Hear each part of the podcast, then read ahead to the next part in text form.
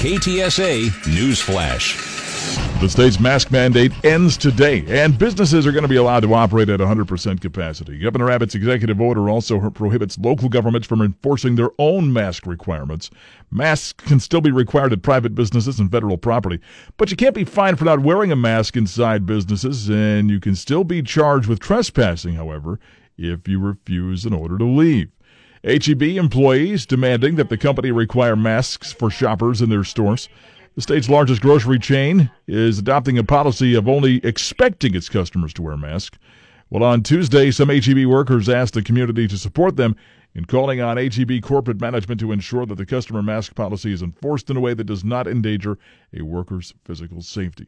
Meanwhile, the county judge and the mayor signing an executive order concerning businesses and their mask policies. We're saying that the business has to continue to post in a visible place their health policy, whatever that health policy would be. Bexar County Judge Nelson Wolff says they're not telling the business owners what their COVID 19 guidelines should be. They're merely ordering them to post their protocols in a visible location. We think it's important to the to the person coming to that business to know whether they're entering a safe environment or not and let them make that decision.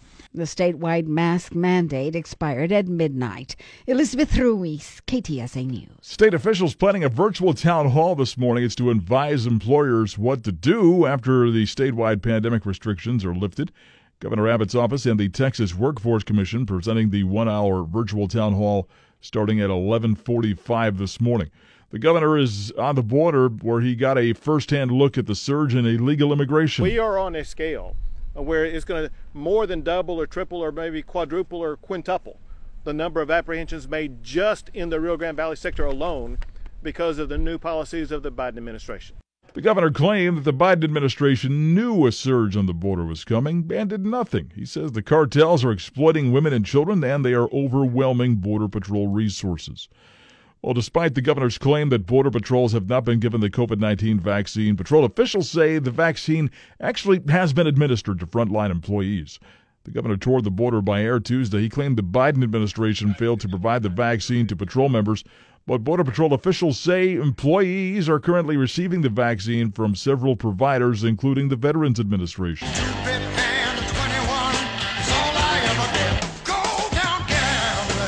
Two gambling legalization bills being filed in Texas. There's one proposal that allows four casinos to be built, including one here in San Antonio, the rest Houston, Austin, and North Texas, along with Indian casinos. Then there's another bill that would legalize sports betting. Now, voters, you have the final say if the Texas legislature approves the bills because the gambling ban that's actually in the state constitution. SpaceX founder and CEO Elon Musk offering an explanation for that latest explosion involving one of his company's Starship prototypes. Musk was on Twitter Tuesday saying that the SN 10 prototype did not land gently when it returned to the company's Boca Chica Beach test facility last week. He says the SN 10 engine was low on thrust and that the legs and skirt of the prototype were crushed as it landed. So that led to the fiery explosion minutes after the prototype appeared to land successfully. Musk added that fixes were in the works for the SN 11 prototype that's already being prepared for testing and a future launch. South Padre lifting all COVID 19 related restrictions on beach visitors and vendors. Mayor Patrick McNulty announcing that the, he has canceled an emergency order that limited certain types of equipment on the beach to reduce crowd sizes. The emergency order also required 15 feet of space between the allowed types of shade structures now, this move to repeal the coronavirus restrictions comes as island hotels, restaurants, and bars hope for a boost in business due to the beginning of spring break.